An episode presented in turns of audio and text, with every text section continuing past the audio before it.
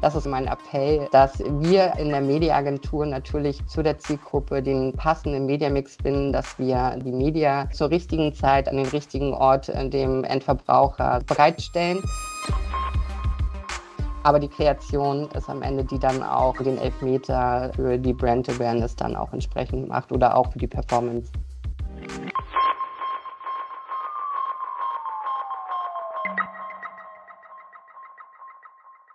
Hallo und herzlich willkommen zu unserer neuen Folge des ARD Media Podcasts. Ich bin Björn Böhr vom Deutschen Fachverlag und moderiere den ARD Radio Podcast, der in Kooperation mit Horizont und Horizontnet umgesetzt wird. Heute bei mir zu Gast ist Anja Jeremias, Geschäftsführerin beim Mediadienstleister Pilot in Hamburg. Herzlich willkommen, Anja.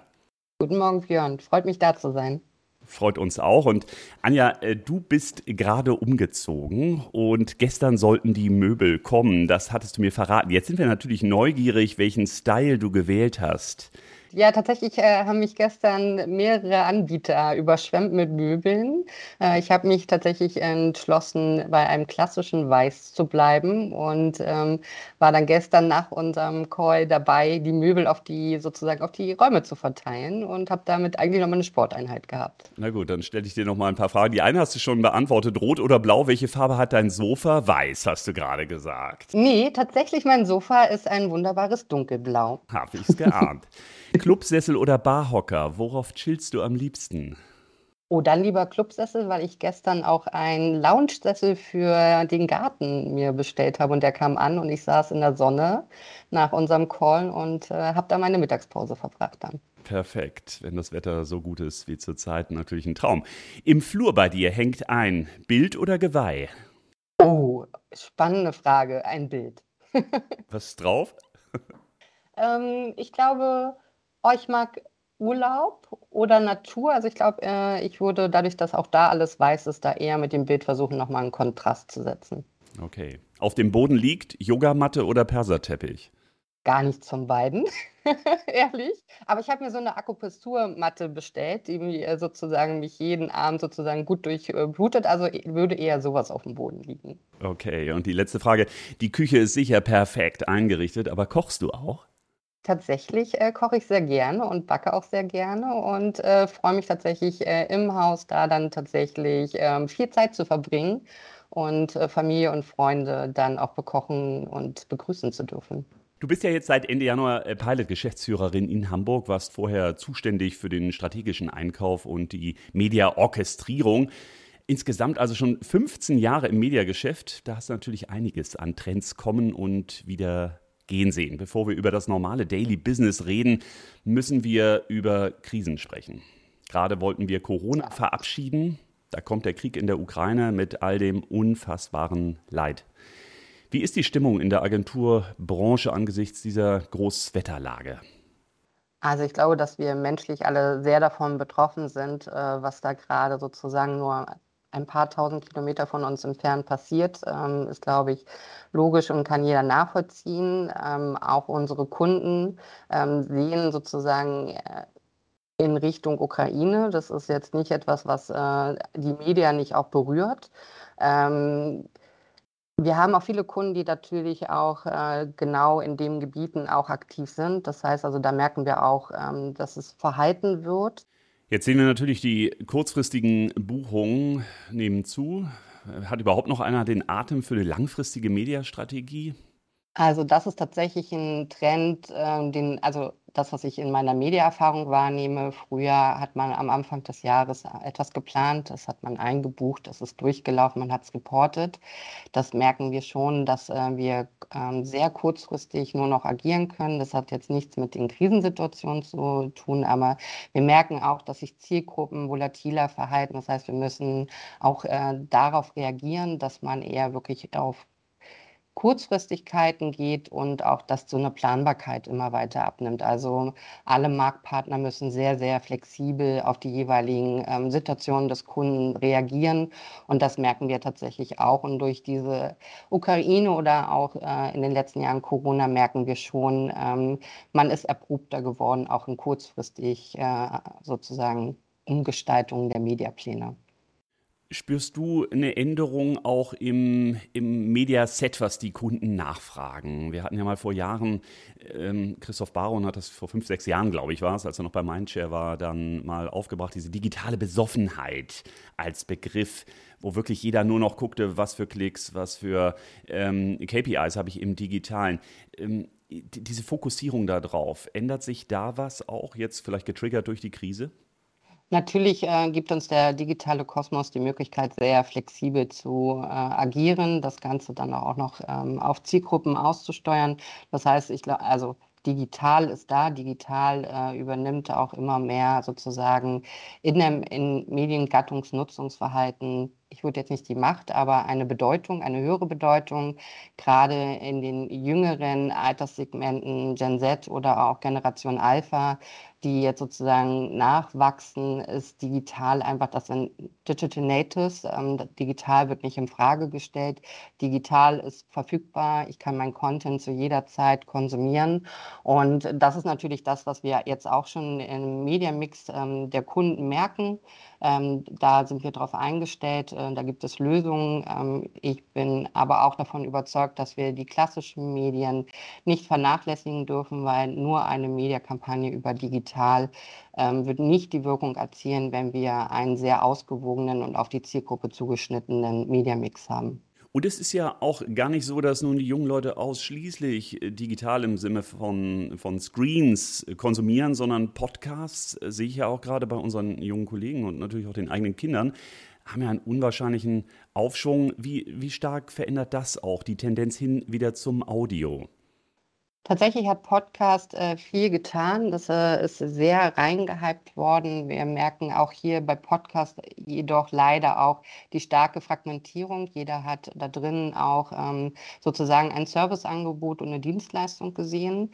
Unsere Kunden äh, fragen tatsächlich Audio und Podcast äh, auch oft an. Podcast, muss man dazu sagen, ist eher für mich ein Premium-Produkt im Digitalen, wo ich meine Marke platzieren kann. Das heißt also, ich äh, habe hier nicht die großen Reichweiten, die ich einsammeln kann, wenn ich jetzt äh, auf Native Ads gehe, sondern ich kann sehr gezielt und mit einer hohen Glaubwürdigkeit mein Produkt äh, in der Zielgruppe platzieren.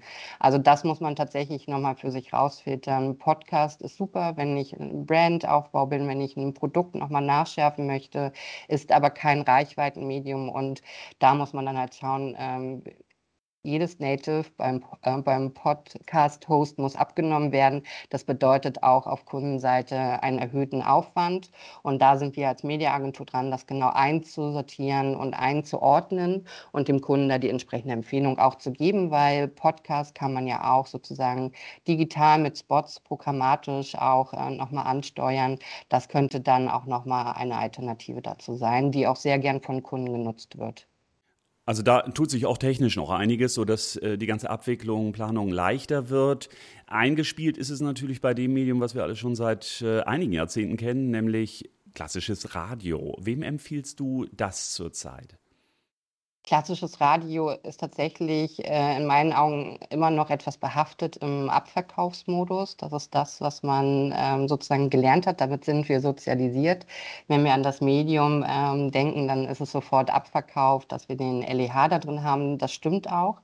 Ähm, ich persönlich glaube aber auch an die Kraft für Marken, Markenaufbau, ähm, dass man dort in einem sehr cleveren Mediamix entsprechend ähm, das Medium auch platzieren kann. Gerade in den Zeiten jetzt im Ukraine, ähm, wir haben dort einen sehr hochwertigen Journalismus. Ähm, man vertraut dem Medium. Ähm, es ist auch ein Medium, was noch sehr stark in der Benutzung ist, gerade am Morgen als Informationsquelle, aber auch äh, tatsächlich, um entspannt in den Tag zu starten. Von daher äh, ist UKW, würde ich jetzt sagen, ein wichtiger Bestandteil, um auch nochmal Richtung Zielgruppe einen neuen Touchpoint auch aufzumachen. Du hast schon gesagt, Lebensmitteleinzelhandel, das kennen wir aus den Spots in jüngster Zeit, aber das war ja nicht immer so. Äh, vor Einführung des Privat-TV, da waren ja durchaus auch die FMCGs und die Marken im Radio zur Stelle und man könnte sich ja vorstellen, dass Radio auch als Kanal für die Markenkommunikation wieder aktiver genutzt wird? Wird es? Ich bemerke das schon. Die Herausforderung, die wir bei der Markenkommunikation haben, ist dann äh, in großen Teilen eher die Spotkreation. Ähm, es ist natürlich sehr schwierig, in 20 Sekunden ohne visuelle Unterstützung auch Bilder im Kopf entstehen zu lassen. Da führe ich dann immer ganz gerne nochmal die Radiozentrale und ihre Spots an, ähm, die das sehr schön auch aufzeigen, wie Bilder im Kopf auch äh, einfach über den auditiven Weg entstehen können. Und ich glaube, da müssen wir wieder hin, eher die Aufforderung auch an die Kreativagenturen. Ähm, schaut, dass ihr tatsächlich auch dieses Medium ähm, sozusagen mit Bildern im Kopf wieder aktiviert bekommt, weil wir merken auch, dass Audio im Zusammenspiel mit Bewegbildkanälen wirklich einen hohen Impact auf die Markenwerte hat. Du hast ein Beispiel mitgebracht, wie es gehen kann, eure mhm. Kampagne für die Techniker Krankenkasse, für die TK. Da hören wir jetzt mal rein. Spot up. Die Techniker Krankenkasse präsentiert ein kleines Gedankenexperiment. Denken Sie jetzt nicht daran, wie es wäre, wenn Sie nichts stressen würde. Nicht Ihr Job, nicht Ihre Familie, nicht Ihr Alltag. Schön, oder? Nicht daran denken, machen. Mit dem Seminar Work-Life-Balancing der Techniker. Wir wissen weiter, die Techniker.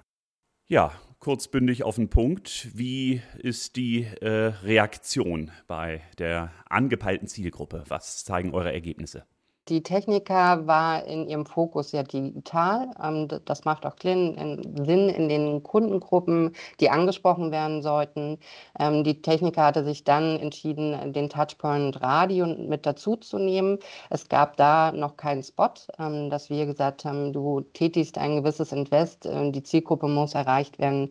Es wäre super, sozusagen diesen Spot einmal durch auch einen T-Spot-Test zu schicken. Das hat die Techniker dann auch gemacht. Das war super, weil es da nochmal wertvolle Insights gab äh, für die Spotproduktion. Das hat die Techniker dann auch entsprechend äh, umgesetzt. Wir hatten noch eine Vorlaufzeit von gut zwei Wochen. Das heißt, das konnte man groß ohne Stress äh, nochmal umsetzen und auch die Rückmeldung, die wir darauf bekommen haben, ähm, dass dieses Zusammenspiel digital und Bewegtbild plus Audio in den äh, sozusagen in den Kundengruppen auch gut reingearbeitet hat. Das heißt, die Markenwerte äh, wurden positiv äh, dadurch auch ähm, beeinflusst und das zeigt uns einfach, ähm, dass ein cleverer Mediamix dazu führen kann und die Techniker führt auch die Kampagne weiter. Ich glaube, das spricht dann auch für sich, dass Audio sich im Gesamtkontext ähm, des Mediamixes dort bewiesen hat und auch gezeigt hat, welche Kraft es auch reinlegen kann, um auch Markenwerte zu bewegen.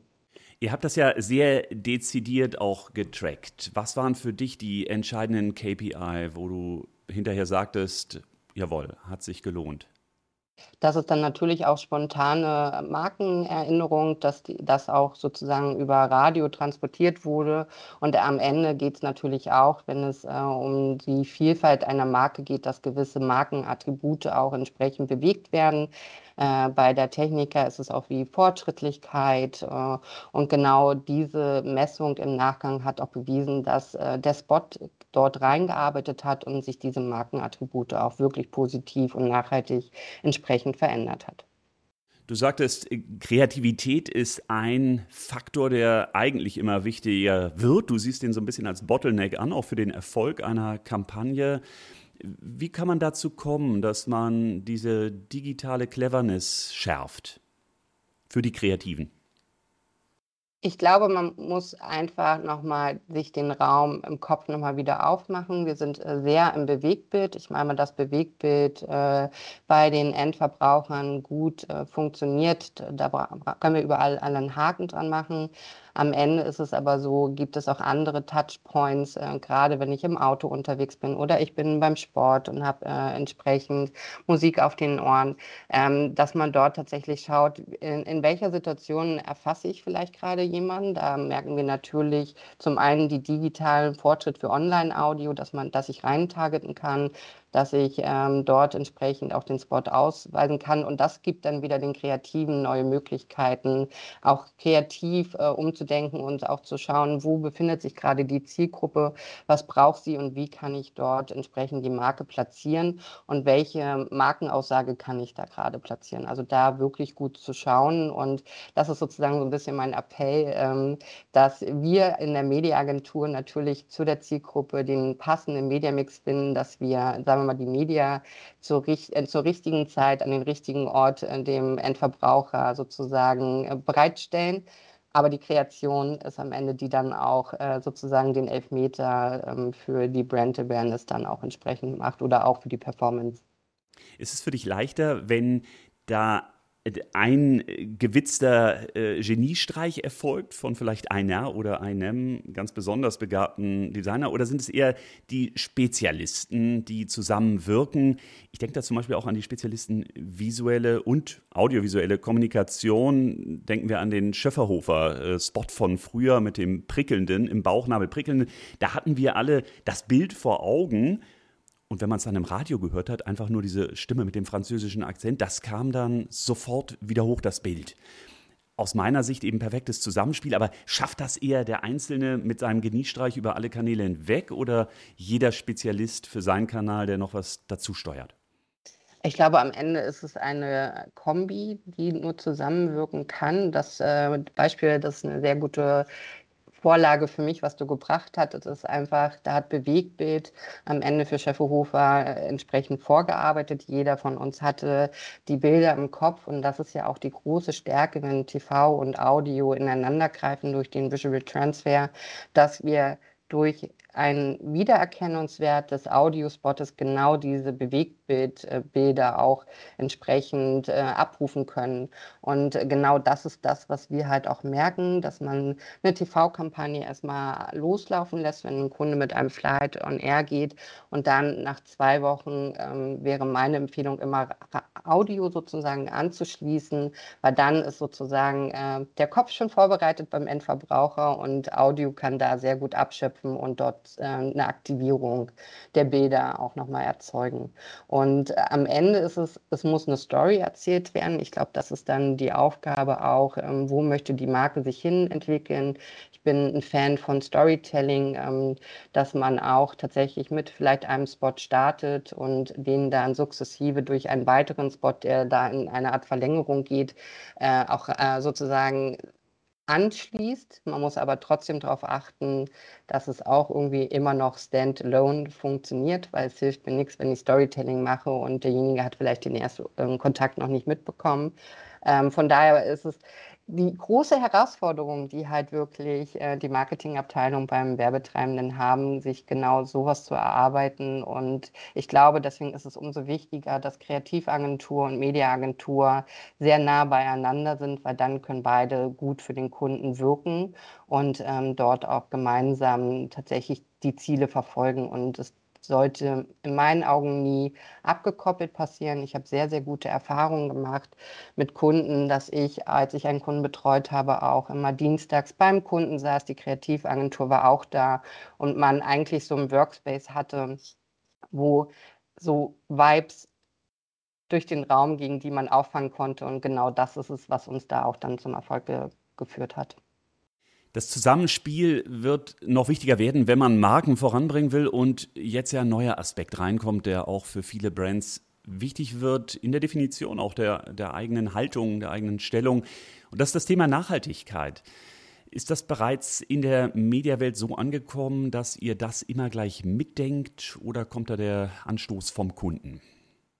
Das ist tatsächlich teils, teils. Wir als Pilot ähm, haben das auch sehr stark im Fokus. Ähm, wir schauen, wie wir das Thema auch von unserer Seite als Agentur treiben können. Natürlich haben wir auch Anfragen von Kunden ähm, die proaktiv auf uns zukommen. Green GRPs, ähm, Pilot, eure Einschätzung, wie weit ist der Markt? Ähm, ist das etwas für uns? Wie ist es denn auch umsetzbar?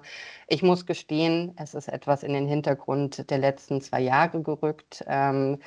Das darf man nicht vergessen, ähm, dass dann natürlich Themen wie Nachhaltigkeit ohne Frage ihrer Wichtigkeit dann aber einfach durch die zwei Krisenjahre, durch Corona und Co. und jetzt auch Ukraine natürlich sehr in den Hintergrund gegangen ist.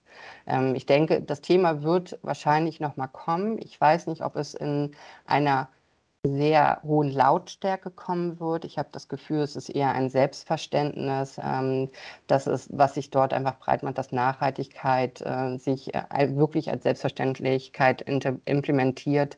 Und da wird dann halt nicht nochmal nachgefragt, haben wir denn ein CO2-Zertifikat, sondern es wird in Teilen dann auch schon vorausgesetzt. Wenn das Thema so selbstverständlich wird, dann kann man sich vorstellen, dass die Brands auch wie von selbst einfach verlangen, dass man ein Zertifikat vorweist äh, für die Agentur zum einen, für die ganze Kampagne am Ende, wenn es abgeschlossen ist, auch. Wie, wie, weit seid ihr da als Pilot? Tatsächlich sind wir da tatsächlich auch bei, ähm, mit den Marktpartnern zu sprechen, auch ähm, Produkte zu entwickeln und zu implementieren. Wie gesagt, das Thema ist jedoch noch sehr am Anfang, aber wenn ein Kunde komplett auf grün, würde ich jetzt mal sagen, umschwenkt, würden wir natürlich alle Hebel in Bewegung setzen, auch mit Marktpartnern da draußen, dass wir genau so eine Kampagne auch entsprechend umsetzen.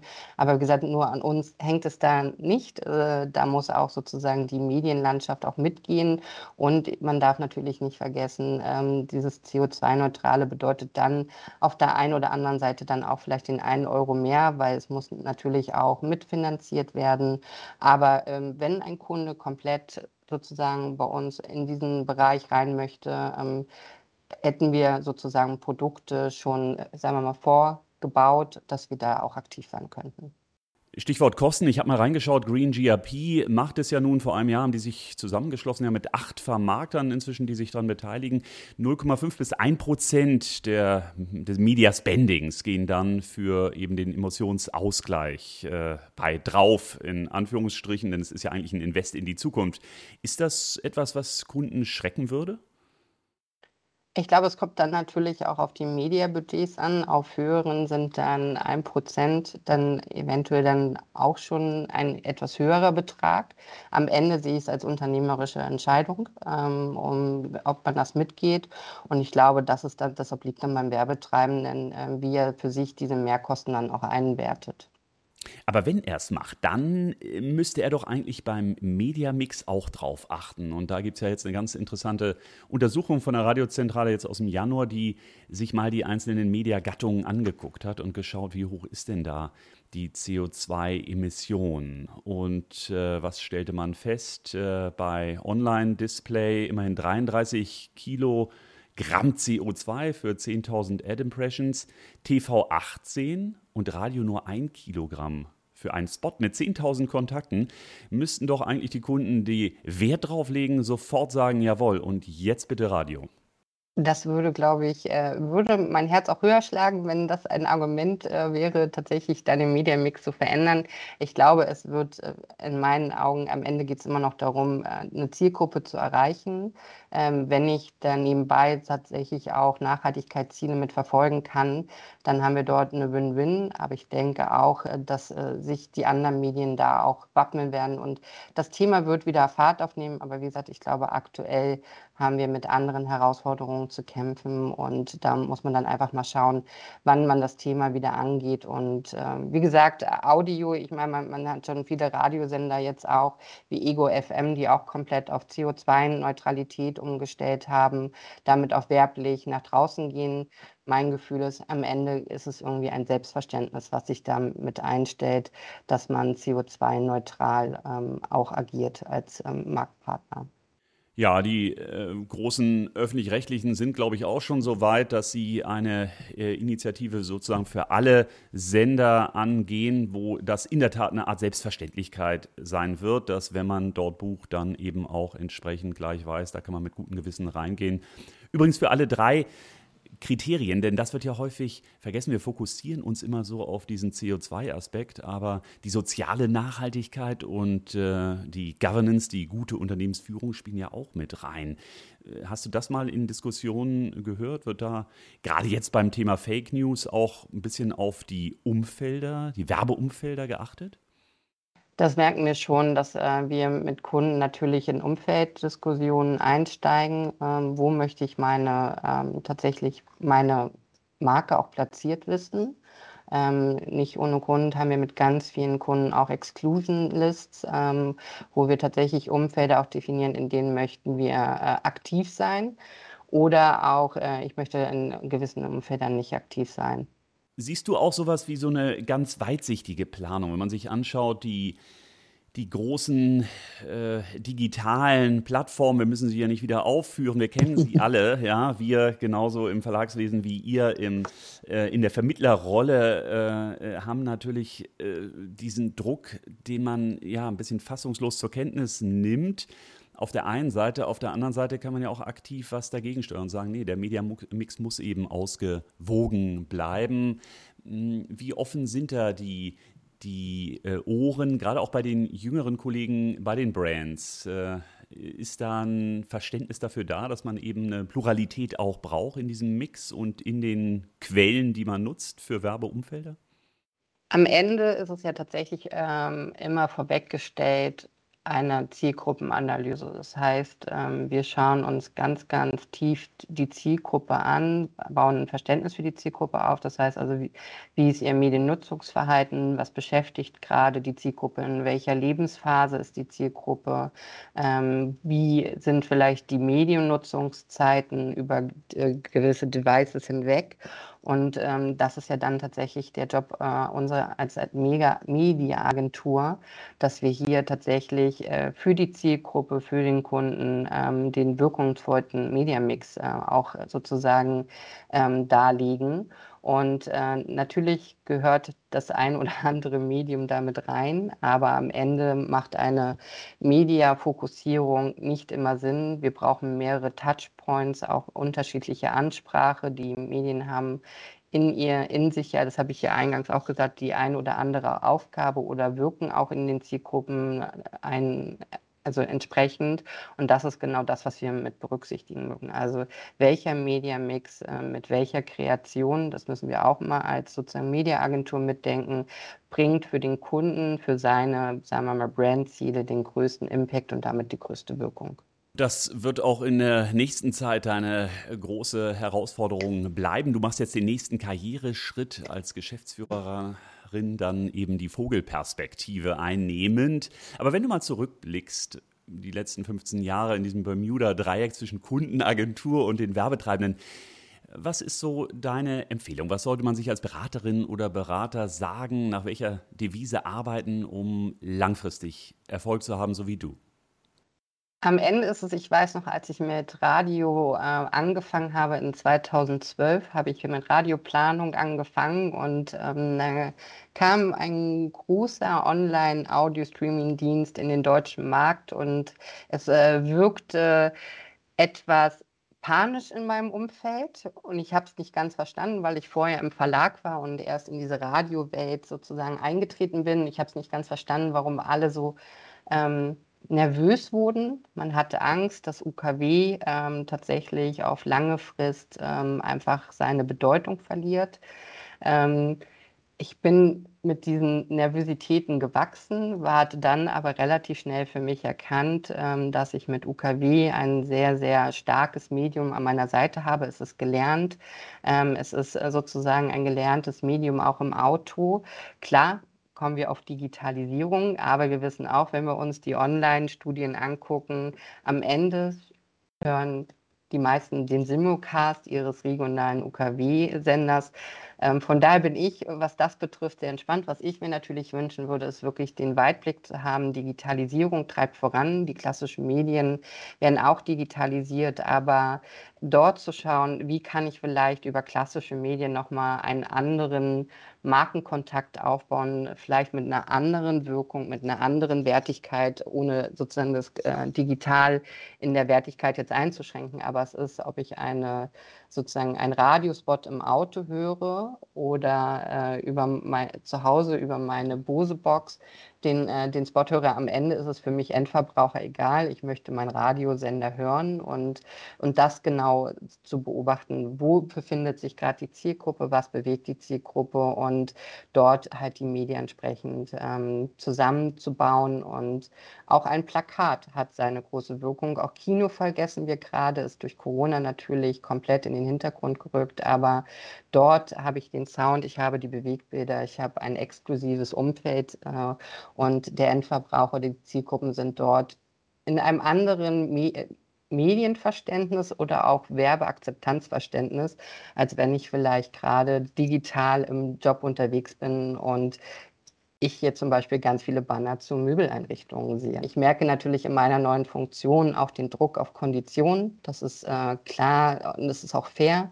Ne? Ich als äh, End, also Werbetreibender möchte dann natürlich da auch die größtmögliche Nutzung auch über Konditionen und haben aber da vielleicht auch mal den Blick zu haben, vielleicht ein Medium mit reinzunehmen, was nicht so hoch konditioniert ist, aber was dann im Gesamtspiel der Media entsprechend meine Marke noch mehr Schub nach vorne gibt. Und das würde ich mir tatsächlich wünschen. Also einmal zurücklehnen, auch als junger Berater und nochmal den Blick ein bisschen schweifen lassen. Was kann alles auf lange Sicht Erfolg haben für den Kunden?